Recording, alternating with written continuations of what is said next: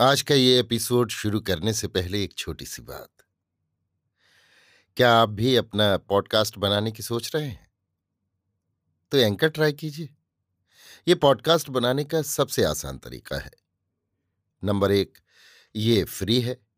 Number दो, इसमें कई सारे ऐसे टूल्स हैं जो आपको अपने फ़ोन और कंप्यूटर पर रिकॉर्ड और एडिट करने की फैसिलिटी देते हैं। नंबर तीन आप अपने पॉडकास्ट को डिस्ट्रीब्यूट भी कर सकते हैं, जिससे इसे स्पॉटिफाई और दूसरे प्लेटफॉर्म पर सुना जा सके। तो डाउनलोड कीजिए फ्री एंकर ऐप या विज़िट कीजिए एंकर डॉट एफ़ पर अपना पॉडकास्ट स्टार्ट करने के लिए। ये तो थी एक छोटी सी जानकारी, और अब शुरू करते हैं एपिसोड का सिलसिला। तो आज के एपिसोड में। लीजिए सुनिए। ओ हेनरी की लिखी कहानी स्नेह दीप, मेरी, यानी समीर गोस्वामी की आवाज़ में। हर सवाल के दो पहलू होते हैं, पर आज इस दूसरे पहलू को ही पहले देखें। हम अक्सर दुकानदार लड़कियों की बात सुनते हैं, इस नाम की कोई चिड़िया नहीं होती। दुकानों में काम करने वाली लड़कियाँ बेशक बहुत होती हैं, ये उनका रोजी कमाने का ढंग है, परंतु उनकी आजीविका के तरीके को उनके नाम के साथ विशेषण बनाकर जोड़ना कहाँ तक उचित है? पांचवीं सड़क पर रहने वाली हर लड़की को हम विवाह की इच्छुक नहीं कह सकते। लू और नैन्सी सहेलियाँ थीं। वे दोनों इस बड़े शहर में काम ढूँढने आई थीं, क्योंकि घर में खाने को आटा नहीं था। नैन्सी की उम्र उन्नीस वर्ष थी और लू की बीस। दोनों सुंदर और चपल, देहाती लड़कियाँ थीं, जिनके मन में फ़िल्म स्टार बनने की कोई महत्वाकांक्षा नहीं थी। भाग्य के अदृष्ट हाथ ने उन दोनों को एक ही सस्ते पर प्रतिष्ठित होटल में लापटका दोनों को काम मिल गया और दोनों अपनी अपनी रोजी कमाने लगे। मित्रता उनकी कायम रही। वहाँ रहने के छह महीने बाद मैं आपका उनसे परिचय करवा रहा हूँ। आप हैं मेरे दखलंदाज पाठक और आप हैं मेरी दोस्त महिलाएँ, मिस नैन्सी और मिस लू। हाथ मिलाते मिलाते आप सावधानी से उनके कपड़ों पर एक नज़र डाल लें। मेरा मतलब है एक सरसरी नज़र, क्योंकि घूरने वालों से उन दोनों को उतनी ही नफरत है जितनी किसी तमाशे में, बॉक्स में बैठने वाली किसी संभ्रांत महिला को हो सकती है। लू एक लॉन्ड्री में कपड़ों पर स्त्री का काम करती है। वो एक ढीला ढाला बैंगनी फ्रॉक पहने हुए है, जो उसके शरीर पर फबता नहीं।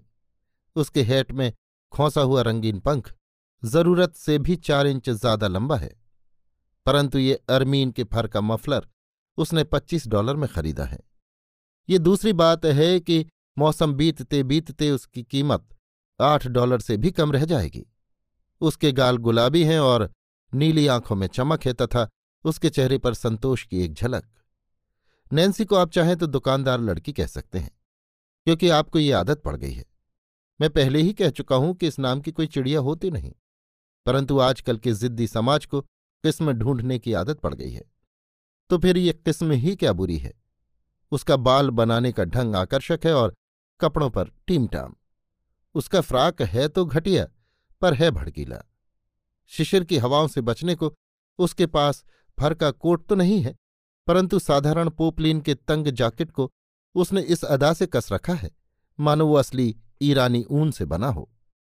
मेरे अथक किस्म ढूँढने वाले पाठक, उसके चेहरे और आँखों में दुकानदार लड़की का विशेष भाव झलकता है। इस भाव को हम किसी ठगी हुई नारी का मूक और घृणासूचक विद्रोह कह सकते हैं, जिससे प्रतिशोध की भविष्यवाणी मुखरित होती है। ज़ोर से हँसते समय भी उसके चेहरे का ये भाव वैसा ही रहता है। इसी तरह का भाव रूस के किसानों की आँखों में भी दिखाई देता है और हम में से जो ज़िंदा रहेंगे, उन्हें कयामत के दिन गैब्रियल की आँखों में भी यही भाव दिखाई देगा। इस दृष्टि के सामने मनुष्य को कुंठित होकर लज्जित हो जाना चाहिए। परंतु देखा ये गया कि वे बनावटी हँसी हँसते हुए उसे फूलों का उपहार देने आते हैं, चाहे उस उपहार के साथ कोई शर्त लगी हो। टोपी उठाकर इन दोनों का अभिवादन कीजिए और आगे बढ़िए। लू तो खुशी से फिर मिलेंगे कह देगी, पर नैन्सी अपनी निर्मम और मोहक मुस्कुराहट से आपको विदा देगी। ये मुस्कुराहट आपको पीछे छोड़कर पतंग की तरह छतों से ऊपर सीधी किसी तारे की ओर फड़फड़ाकर उड़ती हुई प्रतीत होगी। दोनों सड़क के मोड़ पर खड़ी डैन की राह देख रही थी। डैन लू का अभिन्न मित्र था, वफादार। मेरी को अपना मेहमान ढूँढने के लिए भी कोर्ट के बेलिफ से मदद लेनी पड़ती, पर डैन तो हर समय हाजिर था। लू बोली, तुझे सर्दी तो नहीं लग रही है, नैन्सी? कैसी बेवकूफ़ है कि आठ डॉलर प्रति सप्ताह के लिए उस सड़ियल दुकान में मजदूरी करती है। मैंने तो पिछले सप्ताह भी साढ़े अठारह डॉलर कमाए। माना कि कपड़ों पर स्त्री करना गले के पीछे खड़े होकर गोटा बेचने जैसा बढ़िया काम तो नहीं है, पर उससे रुपया मिलता है। हमारी लॉन्ड्री में दस डॉलर से कम तो शायद ही कोई कमाता हो, और यह भी नहीं कहा जा सकता कि ये कोई हेठा काम है। नैन्सी ने नाक चढ़ाते हुए कहा, तुम्हारा काम तुम्हें ही मुबारक हो। मैं अपने आठ डॉलर और साधारण कमरे से ही खुश हूँ। अपनी अपनी पसंद है। मुझे बढ़िया चीज़ों और संभ्रांत व्यक्तियों से घिरे रहना ज़्यादा अच्छा लगता है। और ये भी तो सोचो कि मुझे कैसे कैसे अवसर मिल सकते हैं। अभी उस दिन की बात है कि हमारे ही स्टोर की एक लड़की की पिट्सबर्ग के एक करोड़पति से शादी हो गई, जिसका वहाँ कोई इस्पात का कारखाना या लोहार की दुकान ऐसा ही कुछ है। इसी तरह का कोई करोड़पति मैं भी किसी दिन फांस लूँगी। मुझे अपने रूप पर गर्व हो, सो बात नहीं। पर जब जीवन में इतनी संभावनाएँ हैं तो मैं अवसर चूकने वाली नहीं। लॉन्ड्री में काम करने वाली लड़की के सामने क्या भविष्य है? विजेता के से गर्व से लू बोली? क्यों नहीं? मेरी और डैन की मुलाकात वहीं तो हुई थी। वो अपने इतवार के कपड़े धुलवाने आया था और पहली टेबल पर ही उसने मुझे स्त्री करते हुए देखा। ये पहली टेबल प्राप्त करने की हम में से हर एक कोशिश करती है। उस रोज इला मैग्निस बीमार थी, इसलिए पहली टेबल मुझे मिल गई। डैन का कहना है कि पहले उसने मेरी गोरी और सुडोल बाहों को देखा। मैंने आस्ती ने ऊपर चढ़ा रखी थी ना। लॉन्ड्रियों में भी संभ्रांत लोग आते जाते रहते हैं। बस उन्हें पहचानने के दो तरीके हैं। एक तो यही कि वे धुलवाने के कपड़े सूटकेस में बंद करके लाते हैं और दूसरा ये कि दरवाजे में एकाएक तेज़ी से घुसते हैं। लू इतना भद्दा ब्लाउज पहनने की तो हिम्मत कैसे कर सकती है? अपनी उनींदी आँखों से मीठा उल्हाना भरकर उस खटकने वाली पोशाक की तरफ़ देखते हुए नैन्सी ने पूछा, इससे ज़ाहिर होता है कि तेरी पसंद बहुत हल्की है? रोश से आँख निकालकर लू बोली, ये ब्लाउज, तुझे क्या मालूम मैंने इसके सोलह डॉलर चुकाए वैसे इसकी कीमत पच्चीस से कम नहीं। इसे एक औरत हमारी लॉन्ड्री में धुलने दे गई थी, पर वापस लेने कभी नहीं आई। इसलिए मालिक ने इसे मेरे हाथों बेच दिया। देखते नहीं हो? इस पर कितना कसीदा हो रहा है। तुम खुद जो भद्दी और बदसूरत चीज़ पहने हुए हो, उसकी तो कहो। नैन्सी ने शांति से जवाब दिया। ये भद्दी और बदसूरत चीज़ श्रीमती बानफिशर की ड्रेस के नमूने से बनाई गई है। उनके कपड़ों का बिल सालाना बारह हज़ार डॉलर का बनता है। अपनी ड्रेस मैंने अपने हाथों से बनाई। खर्च हुआ सिर्फ़ डेढ़ डॉलर। पर दस फुट की दूरी से कोई पहचान नहीं सकता कि दोनों पोशाकों में क्या अंतर है। लू ने जवाब दिया, ठीक है, भूखे मरकर झूठा दिखावा करने का तुम्हें पूरा अख्तियार है, पर मेरे लिए तो मेरी नौकरी और मेरी अच्छी तनख्वाह भली। काम से छूटते ही मैं अपनी मनपसंद बढ़िया से बढ़िया चीज़ खरीद सकती हूँ। परंतु इतने में ही डैन वहाँ आ पहुँचा। उस सड़क की तड़क भड़क से दूर गंभीर प्रकृति का युवक दिखाई देता था। वो रेडीमेड नेकटाई बांधे हुए था। वो कहीं बिजली का काम करता था और तीस डॉलर प्रति सप्ताह कमाता था। लू की ओर उसने रोमियो किसी उदास नज़र से देखा और सोचने लगा कि उसके ब्लाउज के कसीदे की जाल में फंस जाने पर किसी भी मक्खी को कितना आनंद हो सकता है। लू ने परिचय करवाया। आप हैं मेरे मित्र मिस्टर ओवंस। मेरी सहेली मिस डेनफोर्थ। हाथ में लाइए हाथ आगे बढ़ाते हुए डैन बोला। आपसे मिलकर बड़ी खुशी हुई मिस डेनफोर्थ। लू तो अक्सर आपका ज़िक्र किया करती है। अपनी ठंडी उंगलियों से उसकी उंगलियों को छूते हुए नैन्सी ने उत्तर दिया, धन्यवाद। दो एक बार उसने आपका ज़िक्र मुझसे भी किया है। लू खिलखिला पड़ी। उसने पूछा, नैन्सी, हाथ मिलाने का ये ढंग भी क्या तूने श्रीमती वान फिशर से सीखा?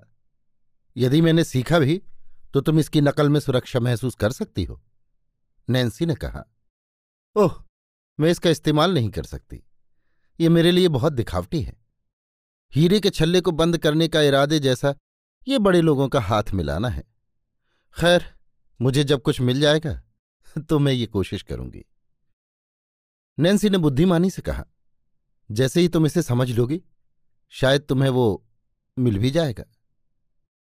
डैन ने अपनी तैयार हसमुख मुस्कान के साथ कहा, अब इस तर्क को निपटाने के लिए मुझे एक प्रस्ताव बनाने दो। जैसा कि मैं आप दोनों को टिफनी तक ले जाकर वो सही काम नहीं कर सकता हूँ।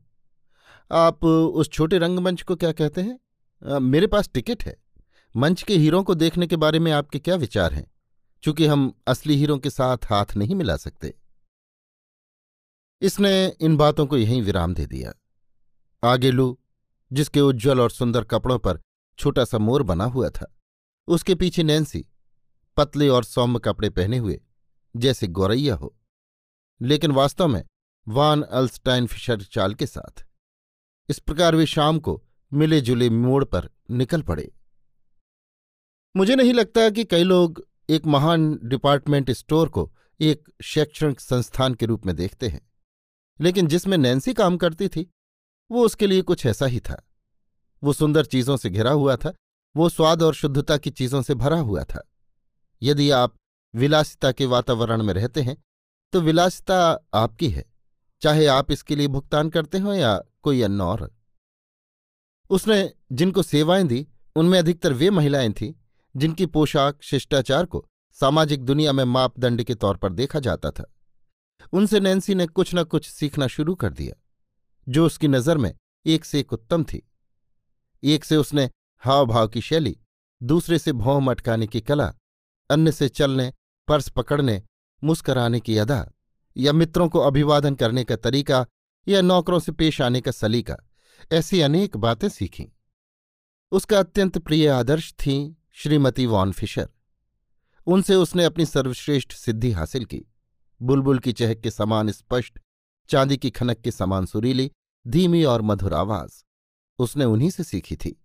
सामाजिक रईसी और कुलीनता के इस मोहक वातावरण में रात दिन डूबे रहकर भी उसके प्रभाव से बच जाना, उसके लिए असंभव बात थी। जिस तरह अच्छी आदतों का स्थान, अच्छे सिद्धांतों से ऊँचा है, उसी तरह शायद अच्छी तहजीब का स्थान, अच्छी आदतों से भी ऊँचा कहा जा सकता है। आपके माता पिता की शिक्षा, आपके नैतिक सिद्धांतों को चाहे जागृत न रखे, परंतु खूंटी से चोटी बांधकर, रामायण की चौपाइयों को आप रोज चालीस बार दोहराएँ तो शैतान खुद ब खुद दूर भाग जाएगा।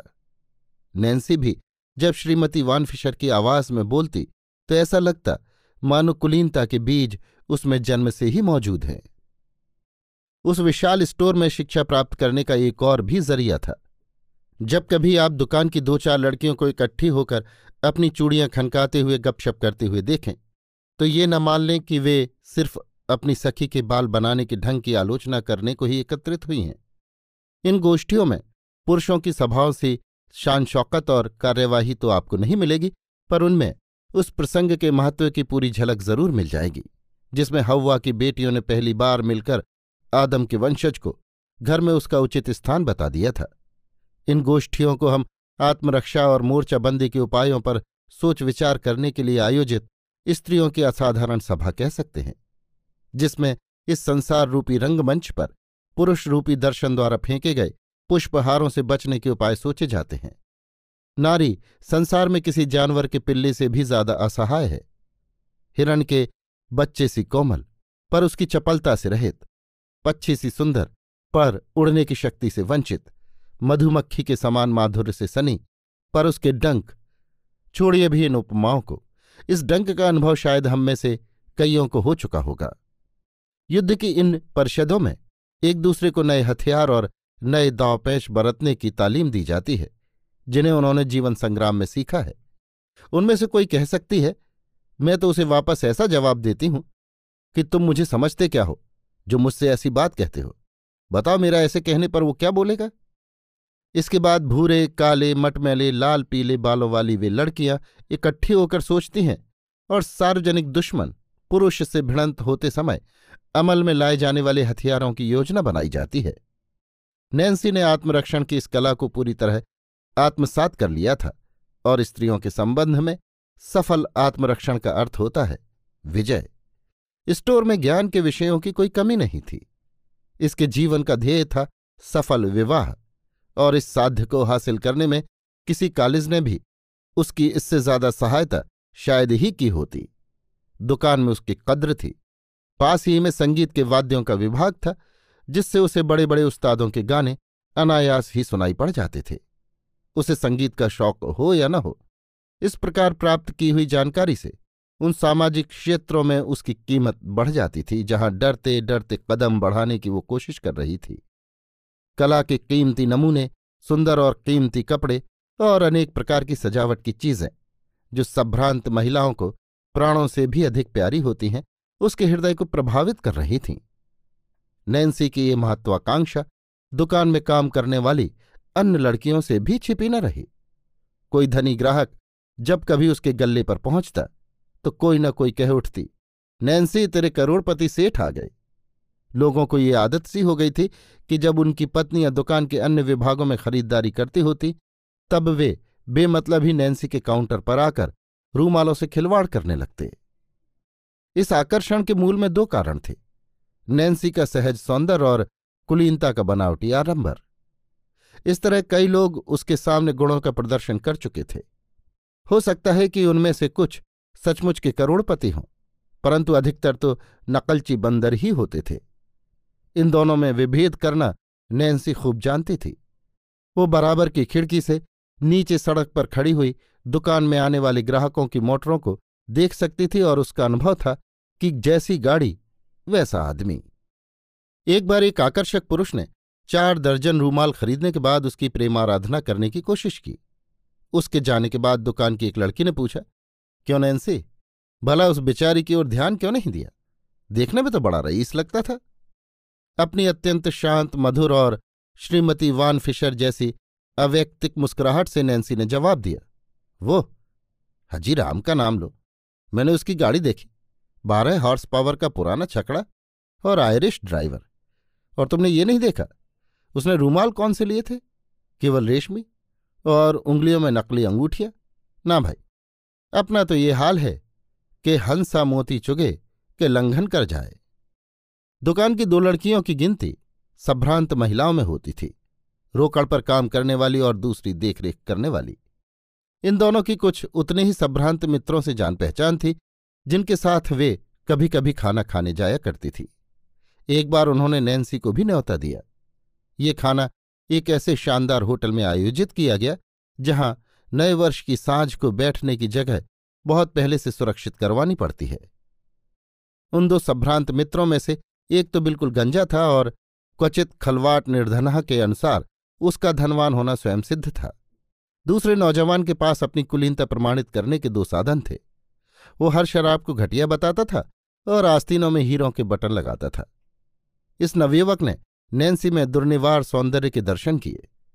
स्वभाव से ही वो दुकानों में काम करने वाली लड़कियों का शौकीन था और इस लड़की में उसने मुक्त सौंदर्य के साथ अभिजात समाज के तौर तरीकों का विचित्र सा मेल पाया। इसलिए दूसरे ही दिन वो दुकान में पहुँचा और रूमालों के ढेर के पीछे खड़ी हुई नैन्सी से विवाह का प्रस्ताव कर बैठा। नैन्सी ने इनकार कर दिया। दुकान में काम करने वाली एक और छबीली कोई दस कदम दूर खड़ी सतर्कता से देख और सुन रही थी। ठुकराए हुए उम्मीदवार के जाते ही उसने नैन्सी को आड़े हाथों लिया। तो कितनी बेवकूफ़ है?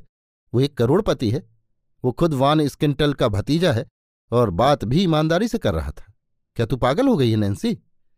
नैन्सी बोली, जाने भी दो, मुझे पसंद नहीं है। वो अगर करोड़पति हो भी तो वैसा दिखाई तो नहीं देता। और मुझे मालूम है कि उसे सिर्फ़ बीस हज़ार डॉलर सालाना जेब खर्च मिलता है। कल शाम को इसी बात को लेकर गंजे महाशय उसका मज़ाक उड़ा रहे थे। लड़की ने जरा पास आकर अपनी आँखें मिचकाई और चुंगम के अभाव में सूखी हुई आवाज़ में पूछा, ये तो बता, तू चाहती क्या है? क्या इतना काफ़ी नहीं है? क्या तू धन्ना सेठ की लड़की है जो किसी राख फेलर या ग्लैडिस्टन डोवी या स्पेन के बादशाह से ही शादी करेगी? क्या बीस हज़ार डॉलर से तेरा पूरा नहीं पड़ेगा। लड़की की काली आँखों की तीक्ष्ण दृष्टि के सामने नैन्सी कुछ शर्मा सी गई। समझाते हुए वो बोली, नहीं कह रही ये बात नहीं। मैं सिर्फ़ पैसे की ही भूखी नहीं हूँ। कल रात वो अपने मित्र के सामने झूठ बोलते पकड़ा गया था। किसी लड़की के साथ नाटक देखने जाने की बात थी, और मैं बिल्कुल झूठ बर्दाश्त नहीं कर सकती। सारांश ये है कि वो मुझे पसंद नहीं। किस्सा खत्म हुआ। मेले से खरीदी हुई चीज़ें मैं पसंद नहीं करती। मैं तो उसे चाहती हूँ जो चाहे और कुछ न हो, पर मनुष्य ज़रूर हो। शिकार फांसना तो मेरा उद्देश्य है ही, परंतु सिर्फ़ रुपयों की थैली के गले बंधना भी मैं नहीं चाहती। लड़की ने जाते हुए ताना कसा, पागल खाने जाना पड़ेगा। आठ डॉलर प्रति सप्ताह पर, इसी तरह की महत्वाकांक्षाएँ नैन्सी अपने हृदय में संजोती रही, चाहे आप उसे सिद्धांत माने या न माने। रूखी सूखी खाकर और पेट के पट्टी बांधकर वो अपने अज्ञात शिकार का संधान करती रही। उसके चेहरे पर विवश नर भक्षक की सी मधुर, हल्की, बहादुर और निश्चयात्मक मुस्कुराहट छाई रहती। दुकान उसकी नज़रों में एक जंगल के समान थी, जिसमें आने वाले कई मोटे ताजे शिकारों की ओर उसने निशाना तो कई बार ताका, परंतु हमेशा किसी अचूक सहज ज्ञान ने उसे तीर छोड़ने से रोककर नए शिकार की राह देखने को विवश किए रखा। इस कौशल में नारी का हिस्सा अधिक था या शिकारी का, राम जाने। उधर लॉन्ड्री में लू की तरक्की हो रही थी। साढ़े अठारह डॉलर प्रति सप्ताह में से छह डॉलर तो कमरे के किराए और खाने में खर्च हो जाते थे। बची हुई रकम का अधिकांश कपड़ों की भेंट चढ़ जाता था। नैन्सी की तुलना में उसके सामने अपनी पसंद या रहन सहन को ऊँचा कर पाने की संभावना बहुत कम थी। धुएँ से भरी उस लॉन्ड्री में काम काम और काम के सिवाय कुछ नहीं था। शाम के भावी मनोरंजनों का ख्याल रह रहकर आ जाता था। तरह तरह के कीमती और भड़कीले कपड़े उसकी स्त्री के नीचे होकर गुजरते और हो सकता है कि बढ़िया कपड़ों की उसकी ललक स्त्री की गर्मी पाकर उसके दिमाग में पहुँच जाती थी। दिन भर का काम पूरा होते ही छाया के समान उसके सुख दुख का साथी डैन उसे बाहर खड़ा मिलता। कभी कभी वो परेशान नज़रों से लू के कपड़ों के बढ़ते हुए दिखावटीपन और घटती हुई पसंद को विषाद से देखता, पर इससे उसकी वफादारी में कोई फ़र्क नहीं पड़ता। कपड़ों के कारण राहगीर लू को घूरते सिर्फ़ यही उसे नापसंद था। लू अपने साथी के प्रति कुछ कम वफादार नहीं थी। उनकी आदत थी कि वे जब कभी घूमने जाते तो नैन्सी को भी साथ ले जाते। इसमें जो अलावा खर्च होता, उसे बर्दाश्त करने को डैन तैयार था। मनोरंजन ढूँढने वाली स्त्रीमूर्ति के बीच काम का विभाजन इस प्रकार होता था। लू के हिस्से में चटक मटक, नैन्सी के हिस्से में बातचीत का लहजा और बोझ उठाने के लिए डैन। अपने साफ़ सुथरे पर रेडीमेड सूट पर रेडीमेड टाई लगाए और उतनी ही अचूक खुशमिजाज और रेडीमेड हाजिर जवाबी के कारण डैन ने उन दोनों के बीच में कभी एक दूसरे से चौंकने या झगड़ने की नौबत नहीं आने दी। वो उन सज्जन लोगों में से था, जिन्हें हम उनकी हाजिरी में तो भुला देते हैं, पर गैर हाजिरी में याद करते हैं। नैन्सी के बढ़ी चढ़े दिमाग में इन रेडीमेड चीज़ों का रेडीमेड आनंद कभी कभी बुरा प्रभाव छोड़ जाता था। लेकिन वो जवान थी और जवानी तो दर्जी की सुई है, जो मखमल में भी चलती है और गाढ़े में भी। लू ने एक बार अपनी सहेली से कहा, डैन की इच्छा है कि हम लोग तुरंत विवाह कर लें, लेकिन मैं ऐसा क्यों करूँ? इस समय मैं आज़ाद हूँ, अपना कमाया हुआ रुपया चाहूँ जैसे खर्च कर सकती हूँ, और शादी बाद वो मुझे काम करने देगा? नहीं। लेकिन नैन्सी एक बात तो बता। तू सड़ियल दुकान में पड़ी हुई, अपने आप को अधनंगी और अधभूखी क्यों रख रही है? यदि तू चाहे तो मैं तुझे आज ही लॉन्ड्री में नौकरी दिलवा दूँ। मुझे तो ऐसा लगता है कि अगर तू थोड़ा सा और कमा ले तो भी तुझे कम तंगी महसूस होगी। नैन्सी बोली, लो, दरअसल तो मुझे किसी बात की तंगी नहीं, और अगर हो भी तो आधे पेट रहकर भी मैं नहीं रहना पसंद करूँगी। मुझे उसकी आदत सी पड़ गई है। और ये तो तू जानती ही है कि मैं मौके की तलाश में हूँ। गले के पीछे खड़े खड़े जीवन बिता देना मेरा ध्येय नहीं है। रोज मैं कोई न कोई नई बात सीखती हूँ। सेवक और नौकर के रूप में ही सही। कुलीन और धनवान लोगों से तो मेरा वास्ता पड़ता है, जिसकी मुझे तलाश है। ऐसा ही एक भी मौका मैं हाथ से नहीं जाने देती। लू ने उसे चढ़ाते हुए हंसकर पूछा तो क्या तुझे तेरा करोड़पति मिल गया?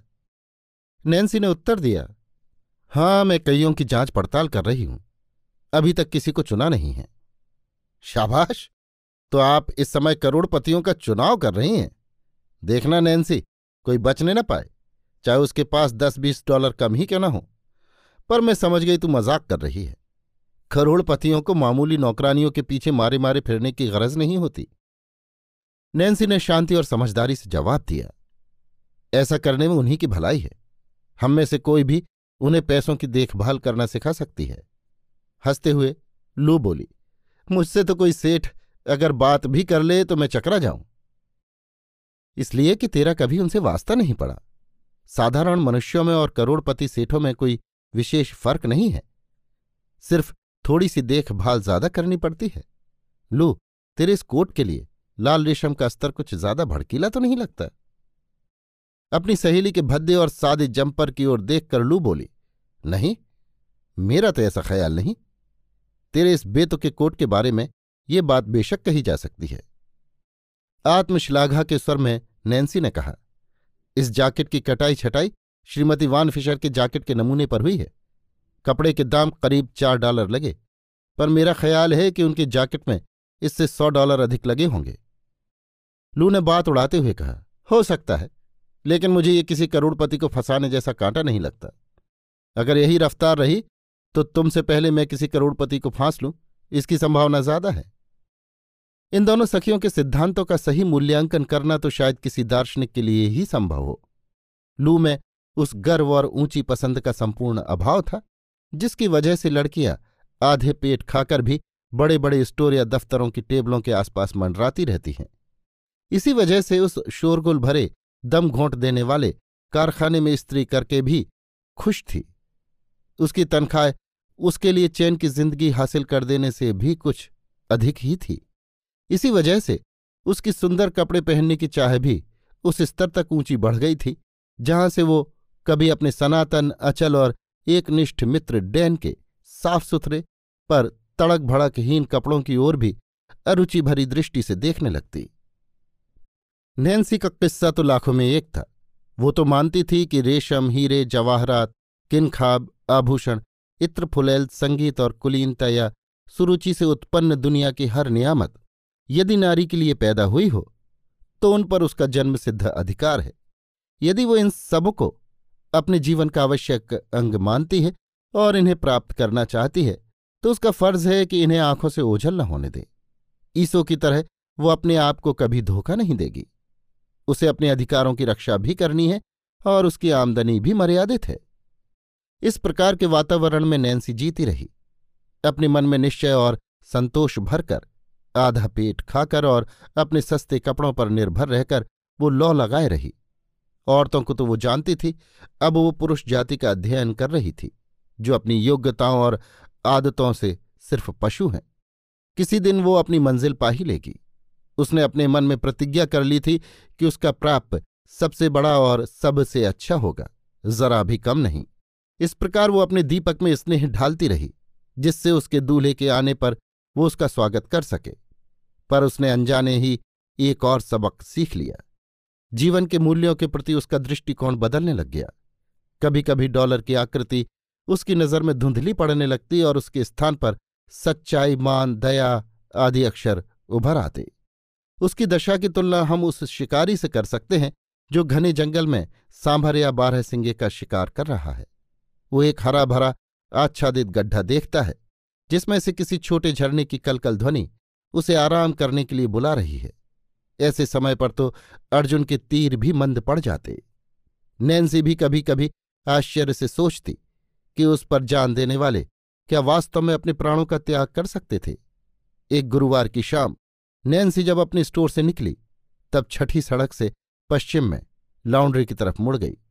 आज उसे लू और डैन के साथ एक संगीत नाटक देखने जाना था। जब वो वहाँ पहुँची तो डैन लॉन्ड्री से बाहर आ रहा था। उसके चेहरे पर निराशा और थकावट महसूस हो रही थी। उसने कहा, मैंने सोचा उसका कोई समाचार आया हो तो ले लूँ। नैन्सी ने पूछा, किसका समाचार? क्या लू नहीं है? डैन बोला मैंने सोचा तुम्हें पता होगा। वो सोमवार से न यहाँ आती है, न घर पर ही उसका कोई पता है। उसने घर से तो अपना सारा सामान भी उठा लिया।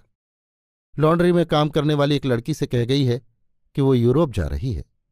नैन्सी पूछ उठी, क्या उसको किसी ने कहीं नहीं देखा?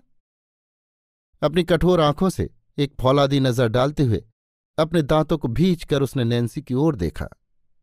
उसने कुछ रुखाई से कहा लॉन्ड्री से पता चला है कि वो कल इधर से एक मोटर में बैठी जा रही थी। शायद उसके साथ कोई करोड़पति सेठ था, जिनके लिए तुम दोनों ही अपना सिर फोड़ रही थी।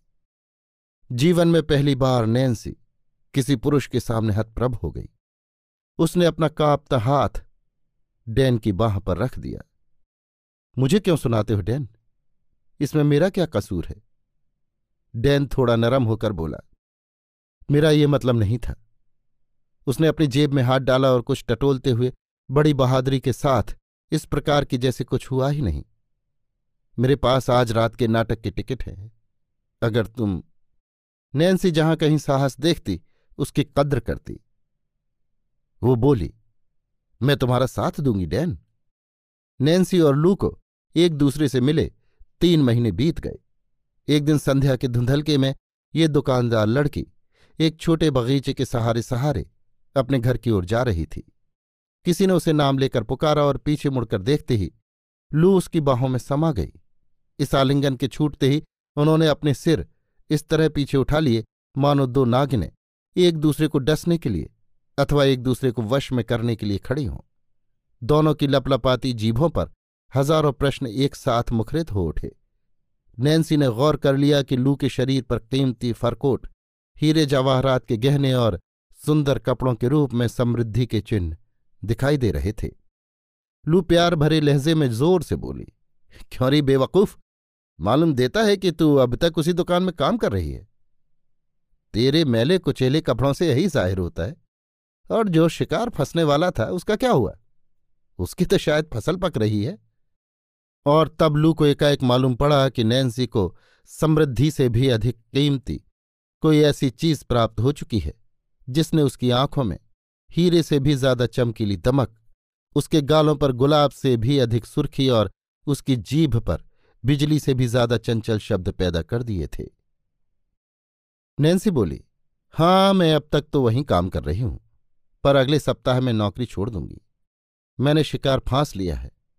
ऐसा शिकार जो आज तक संसार में किसी शिकारी ने नहीं फांसा होगा। तुझे शायद अब बुरा तो नहीं लगेगा? मैं डैन से शादी करने वाली हूँ। डैन, वो अब मेरा है। बगीचे के नुक्कड़ के पास ही पुलिस का एक ऐसा कमसिन सा रंगरूट गश्त लगा रहा था, जिसकी वजह से पुलिस दल कुछ अधिक दर्शनीय बन जाता है। उसने देखा कि कीमती फरकोट पहने और हीरे की अंगूठियों से उंगलियों को चमकाए। एक लड़की बाग की लोहे की चहारदीवारी पर झुकी हुई सिसक रही थी और सादे कपड़े पहने हुए एक दुबली पतली लड़की पास ही खड़ी उसे धीरज बंधा रही थी। सिपाही चूँकि नया रंगरूट था, कुछ भी नहीं देखने का बहाना करता हुआ आगे बढ़ गया। वो नया नया था, परंतु इतना अनुभव तो उसे भी हो चुका था कि इस संसार की बहुत बातें ऐसी हैं, जिनका समाधान उसकी सामर्थ्य के परे है। कम से कम पुलिस के तो। वो अपनी लकड़ी को फर्श पर इतनी ज़ोर से ठोकता हुआ आगे बढ़ा कि आसमान के तारे भी उस आवाज़ को सुन सकें। अभी आप सुन रहे थे ओ हेनरी की लिखी कहानी, स्नेह दीप, मेरी यानी समीर गोस्वामी की आवाज़ में।